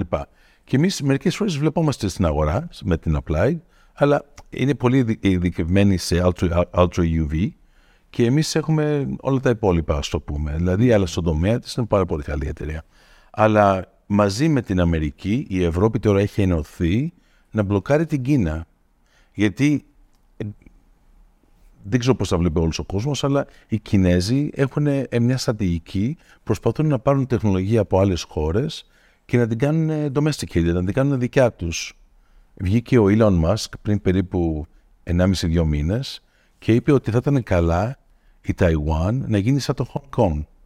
Τώρα ένας CEO της Αμερικάνικης εταιρείας να βγει στο Twitter και να κάνει foreign policy για την Αμερική είναι προφανές δεν το έχω ξαναδεί αυτό. Mm. Αλλά τι έγινε από πίσω; Πήγαν οι Κινέζοι και του είπαν: Κοίτα, ξαναδείς, αν θέλεις να, να βγάζεις αυτοκίνητα στην Κίνα, πρέπει να κάνεις αυτά, αυτά, αυτά, αυτά και να μας βοηθήσεις λίγο.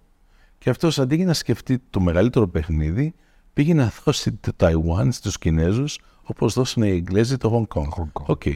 Δηλαδή, εγώ δεν είμαι πολιτικός και δεν θέλω να μπλέξω με τα geopolitics, αλλά είδαμε τι έγινε στο Hong Kong και μάλλον το ίδιο θα γίνει στο Ταϊουάν, που δεν συμφέρει το όχι μόνο τη Δύση, δεν συμφέρει τον κόσμο, γιατί μετά γίνεται ένα μονοπόλιο σε κάτι πολύτιμο που είναι, που είναι strategic. Και να σε ρωτήσω, την ισορροπία αυτή τη στιγμή, τουλάχιστον στα semiconductors, έτσι, εγώ ακούω ότι θα πάρει πάρα πολλά χρόνια ναι. για να μπορεί η Αμερική ή και η Δύση γενικά να έχει επάρκεια και ότι θα είμαστε για αρκετό καιρό εξαρτημένοι από την Ταϊβάν.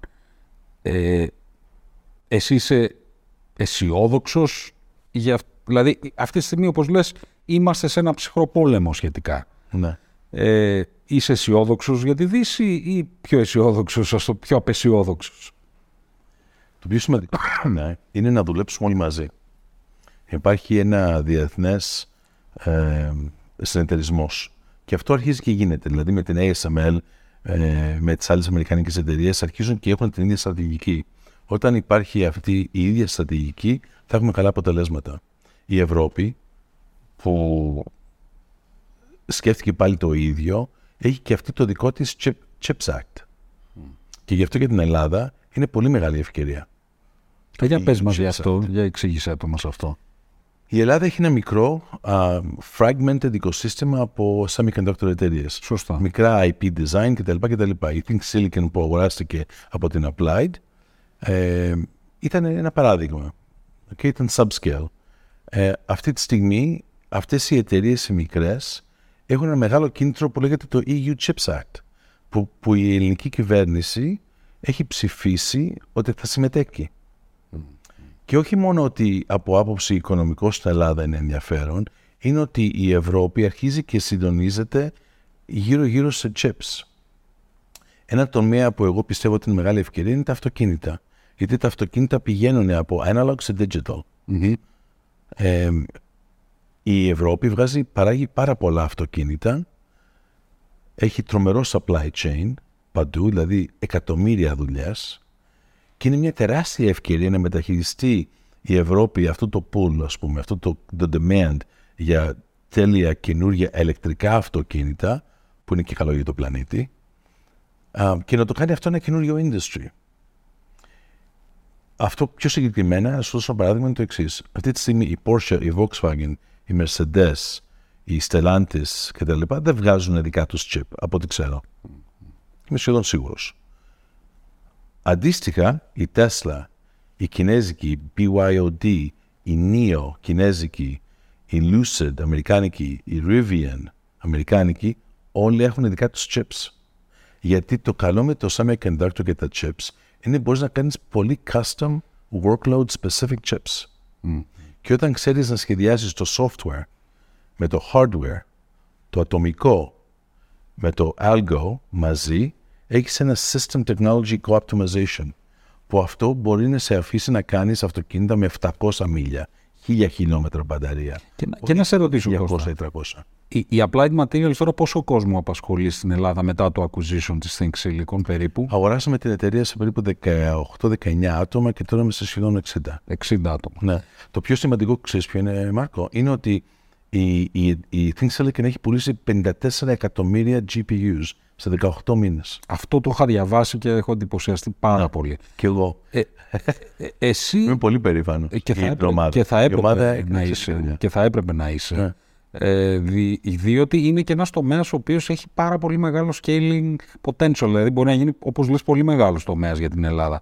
Το ερώτημα είναι, θεωρείς ότι είναι ρεαλιστικό για την Ελλάδα να γίνει μεγάλος αυτός ο τομέας; Δηλαδή, πο- ποιο είναι το potential πραγματικά αυτού του τομέα; Που λέω και στους ακροατές μας και τους θεατές μας ότι είναι ένας τομέας ύψης της στρατηγικής σημασίας για τα τεκτενόμενα του πλανήτη τα επόμενα 10 χρόνια. Έτσι. Ναι. Είναι ίσως από τις πρώτες προτεραιότητες ολόκληρου του Biden administration, για παράδειγμα. Είναι. Έτσι. Είναι κάτι το οποίο συζητείται αυτή Είναι. τη στιγμή στην Κομισιόν σαν προτεραιότητα για την Ευρώπη. Ναι. Είναι θέμα ασφάλειας, αυτάρκειας κτλ.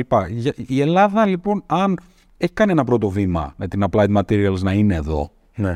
τι, τι, πού πάμε από εδώ; Υπάρχουν και πολλές μικροεταιρείες έτσι. Δηλαδή, εμείς είμαστε ένα παράδειγμα και είναι μέσα ενδιαφέρον το παράδειγμα ότι αγοράστηκε από μια μεγάλη εταιρεία από έξω, που έχει μια μεγαλύτερη στρατηγική, ένα τεράστιο εικο- α, δίκτυο διεθνές κτλ. Αλλά υπάρχουν νομίζω πολλές ευκαιρίες για ελληνικές εταιρείες. Υπάρχουν. Ε, το πιο σημαντικό είναι να παίξουν οι ελληνικές εταιρείες με τις άλλες ευρωπαϊκές εταιρείες. Με το Global Foundries, με το ST Micro, με την Bosch, με την Continental, με τις Mercedes, Volkswagen, όλες τις εταιρείες, δηλαδή από άποψη α, αυτοκινήτων και defense industry, που έχουμε εδώ ε, δύο-τρεις εταιρείες που κάνουν ε, serve το defense industry. Ε, το, το πιο σημαντικό είναι ότι υπάρχουν ε, ευκαιρίες στην αγορά που θα ήταν καλά να τις κυνηγήσουμε. Όχι να, να ζήσουν οι εταιρείες, αλλά μια στρατηγική που μπορούν να την κυνηγήσουν την ευκαιρία σε διεθνές κομμάτι. Ένα, ένα θέμα που έχω με την Ελλάδα και με τις εταιρείες είναι πολλοί στην Ελλάδα σκέφτονται μόνο την Ελλάδα στην αγορά. Μπορεί να πάνε Ιταλία, Βουλγαρία, μπορεί να πάνε και Γερμανία. Αλλά δεν τη σκέφτονται τη διεθνές αγορά. Και εκεί είναι το ψωμί, ας πούμε, εκεί είναι η, η χαρά, ότι μπορείς να κάνεις πιλωτικό στην Ελλάδα. Δηλαδή, εγώ θα έλεγα σε Έλληνες επαγγελματίες να σκέφτονται τη χώρα σαν πιλωτικό. Την ξέρουμε, ξέρουμε τους πελάτες, ξέρουμε την κυβέρνηση, ξέρουμε τους συναγωνιστές. Δοκίμασε το αυτό σαν pilot. Ναι, νομίζω ότι είναι τόσο μικρή η ελληνική αγορά. Τόσο που μικρή. Οποιαδήποτε εταιρεία κάνει κάτι πιο εξειδικευμένο είναι χαμένη από χέρι. Ναι. Εξού και η Ελλάδα έχει ευνοήσει εταιρείες που είναι γενικής φύσης. Δηλαδή κάνουν πάρα πολλά πράγματα για μια πολύ μικρή χώρα. Αλλά κάνουν πάρα πολλά διαφορετικά πράγματα. Αν κοιτάξεις πόσο όμως έχει αλλάξει η Ελλάδα σε μια δεκαετία, έχει αλλάξει πάρα πάρα πολύ. Δηλαδή από VC funds δεν υπήρχαν seed funds πριν 10 χρόνια. Ναι, ναι. Τα πρώτα. Με τον Jeremy δηλαδή είχαν έρθει τα περισσότερα. Ναι, ναι. Εγώ και εσύ δηλαδή, σαν VC στην Ελλάδα, έτσι είχαμε αρχίσει. Τώρα υπάρχουν 20. Πόσα υπάρχουν, δεν ξέρω. Ναι, όχι και πάνε και σε γενικές γραμμές ένας τομέας που ε, μεγαλώνει μάλλον πιο γρήγορα από οποιοδήποτε άλλο τομέα μπορώ να σκεφτώ Ναι. ε, χρόνο με το χρόνο και είμαι βέβαιος ότι θα γίνει ένα κ- σημαντικό κομμάτι του εθνικού ακαθάριστου προϊόντος της χώρας. Είμαι βέβαιος γι' αυτό. Η Ελλάδα βγάζει και μια συνεχή φουρνιά από καλούς ανθρώπους μηχανικούς κτλ. Το πρόβλημα που θα αντιμετωπίσει η Ελλάδα είναι αυτό που αντιμετωπίζουν όλες οι δυτικές χώρες που είναι το ταλέντο. Ναι. Δηλαδή είμαστε μια χώρα με υπογενετικότητα ε, όπως είναι οι περισσότερες δυτικές χώρες και για να μπορέσουμε να αναπληρώσουμε αυτόν τον κόσμο που χάνουμε και, ε, και την έλλειψη ταλέντου μάλλον πρέπει να γίνουμε μια πιο κοσμοπολιτική χώρα. Δηλαδή σε ένα μικρότερο κλίμακα αυτό που έκανε η Αμερική και έφερε ανθρώπους σαν τους γονείς σου ε, ή τον παππού μου ε, πρέπει η Ελλάδα τουλάχιστον με τους γείτονές μας αυτό να αρχίσουμε να το κάνουμε. Δεν γίνεται αλλιώς. Δεν γίνεται αλλιώς γιατί είμαστε πολύ λίγοι. Συμφωνώ απολύτως. Γενικά νομίζω η Ελλάδα είναι σε ένα στάδιο που έχει την ευκαιρία τώρα να φέρει κόσμο από έξω. Όχι μόνο τα, τα, τα παιδιά που φύγανε το 15, το 14, το 16. Που παρεμπιπτόντως είναι. Δεν έχω καταλάβει ακριβώς ποιο είναι το σωστό νούμερο, αλλά ακούω νούμερα μεταξύ 300 και 500 χιλιάδων. Δεν ξέρω ακριβώς που είναι, πάντως μιλάμε για πάρα πολύ κόσμο. Πάρα πολύ κόσμο. Να, ναι. Δηλαδή, ναι, και αυτό το brain drain που λέγανε είναι, είναι πολύ σημαντικό. Νομίζω αυτή τη στιγμή η Ελλάδα έχει σταθεροποιήσει, έχει στα, Σταθεροποιηθεί. σταθεροποιηθεί οικονομικά. Η, η, το, πιο, το πιο σημαντικό, το brand της Ελλάδας εξωτερικά έχει φτιαχτεί και νομίζω είναι πολύ κατάλληλη α, εποχή να προσπαθούμε όχι να το σκεφτόμαστε, αλλά να κυνηγήσουμε ταλέντο να το φέρουμε πίσω στην Ελλάδα. Παραδείγματος χάρη, εμείς τώρα έχουμε ένα άτομο από την Αγγλία που είναι senior άτομο που δεν είχε σκεφτεί να γυρίσει ποτέ στην Ελλάδα και έχει γυρίσει στην Ελλάδα, τον πληρώνουμε διεθνές μισθό για να γυρίσει, αλλά δεν είναι ο μόνος. Αρχίζω και ακούω ιστορίες ότι πολλά άτομα, Έλληνες και ξένοι, αρχίζω και σκέφτονται την Ελλάδα διαφορετικά.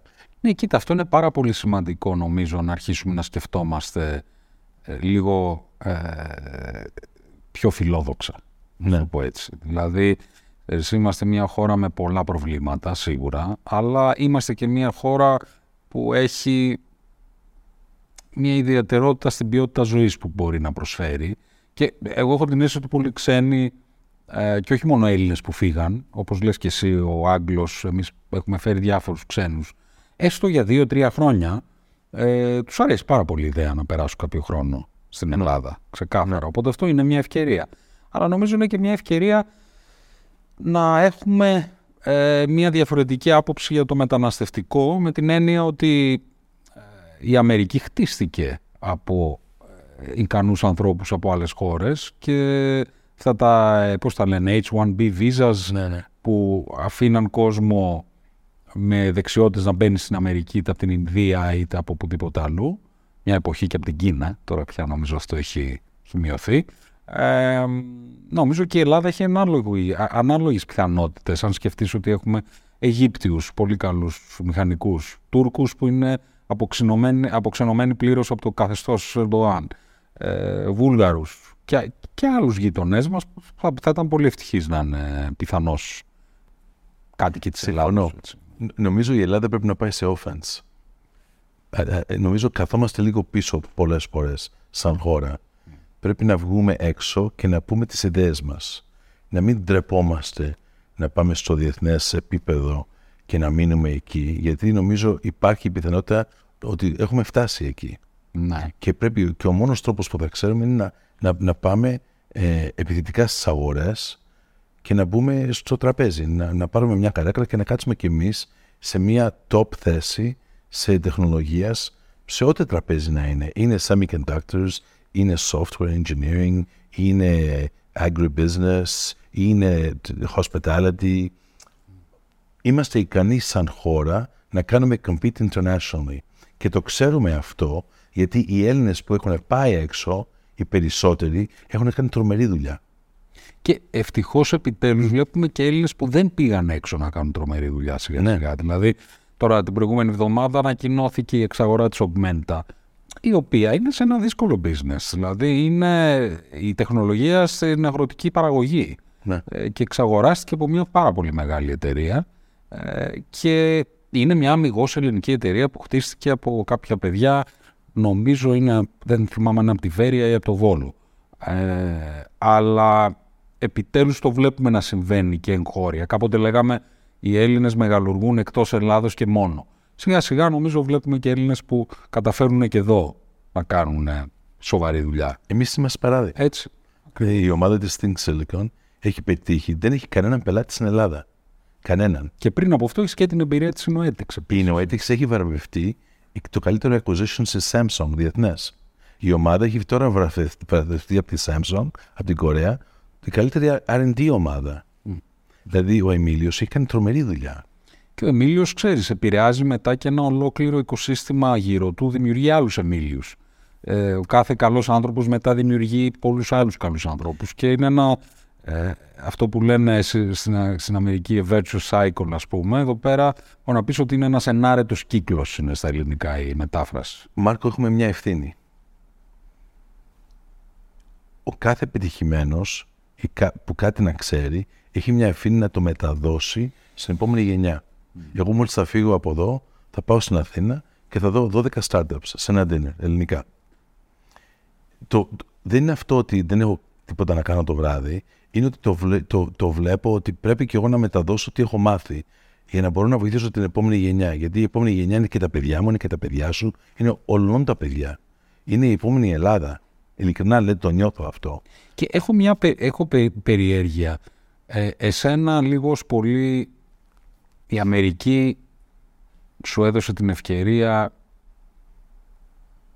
να πετύχεις όλα αυτά που έχεις πετύχει.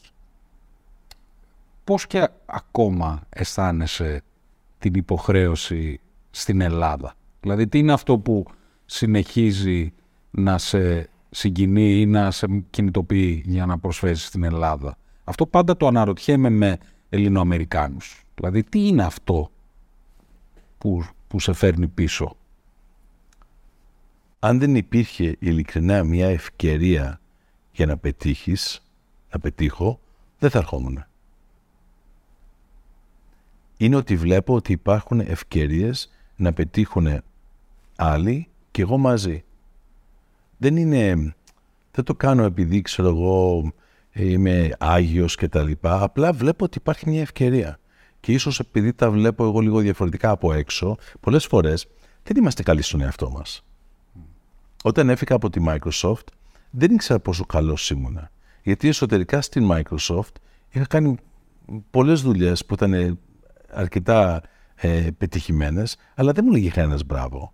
Πιστεύω ότι κάθε χωριό, κάθε πόλη, κάθε αγορά είναι δύσκολο να καταλάβει την αξία σου ώσπου να βγεις ή κάποιος να, σου, να σου την πει. Γιατί πολλές φορές δεν είμαστε καλυμμένοι με τον άλλον. Ε, εγώ βλέπω ότι η Ελλάδα έχει ευκαιρίες. Στην Microsoft έλεγα ότι είμαστε στους ώμους τους γίγαντες. We're, on, we're on the shoulders of giants. Αυτό το, το έχεις ακούσει. Φυσικά. Το πιο σημαντικό είναι τώρα εμείς τι κάνουμε στη δικιά μας γενιά. Γιατί υπήρχε σε μια καλή εταιρεία, υπάρχει λίγο complacency. Είναι όλοι βολεμένοι. Είναι η Microsoft, είναι η Google, είναι ό,τι εταιρεία ή ό,τι χώρα. Το θέμα είναι ότι εμείς σαν γενιά τι θα προσφέρουμε; Τι θα δείξουμε στην επόμενη γενιά και πώς θα βλέπουμε τον εαυτό μας όταν θα είμαστε σε μια ηλικία που δεν προσφέρουμε άλλο για κάποιο λόγο; Η ηλικία, η ενέργεια, βαριόμαστε, ξέρω εγώ τι να είναι. Αλλά πρέπει να δεις το παρελθόν σου με μια περηφάνεια. Και να σε ρωτήσω συγκεκριμένα αυτή την ευκαιρία που λες για την Ελλάδα, πώς τη βλέπεις, πώς θα την περιέγραφες πιο συγκεκριμένα, ας πούμε; Μου αρέσουν μικρές χώρες. Σιγκαπόρη, Ελλάδα, Ορλανδία, Δανία, που έχω εμπειρίες εκεί. Γιατί οι μικρές χώρες μπορείς να τις πλάσεις. Και η Ελλάδα είναι μια χώρα που αν ξέρω εγώ εσένα, εσύ ξέρεις έξι άλλα άτομα και σε δύο μέρες μπορείς να κάνεις δουλειά. Αν υπάρχει θέληση και μια καλή ευκαιρία. Και έτσι εγώ τη βλέπω την Ελλάδα ότι μπορείς να κινήσεις μια ιδέα γρήγορα. Δεν υπάρχουν τα εμπόδια, δεν υπάρχει και το όγκος που υπάρχει σε άλλες αγορές. Small compact countries. Νομίζω έχεις πολύ δίκιο σε αυτό. Υπάρχουν ήδη πολλά πετυχημένα παραδείγματα των χωρών. Ξεκάθαρα. Ναι. Η τελευταία ερώτηση που ήθελα να σου κάνω, που την κάνω σε όλους τους καλεσμένους μου, ε, είναι για το πώς εσύ αντιλαμβάνεσαι τώρα μετά από ε, τόσες πολλές εμπειρίες που έχεις ε, το νόημα της ζωής. Δηλαδή τι είναι αυτό το οποίο σε κινητοποιεί, τι είναι αυτό το οποίο έχει τη μεγαλύτερη ουσία ή αξία για σένα. Μπορώ να το Έχω καταλάβει ότι στα 55 μου χρόνια δεν ξέρω τίποτα. Και αν και θα ήθελα να έχω ακόμη δύο-τρεις ζωές, δεν τις έχω. Και γι' αυτό πρέπει να, να, να ζήσουμε, δηλαδή όχι μόνο στο παρόν, αλλά πρέπει να ζήσουμε, να, βοηθούμε, να βοηθήσουμε ε, τα παιδιά.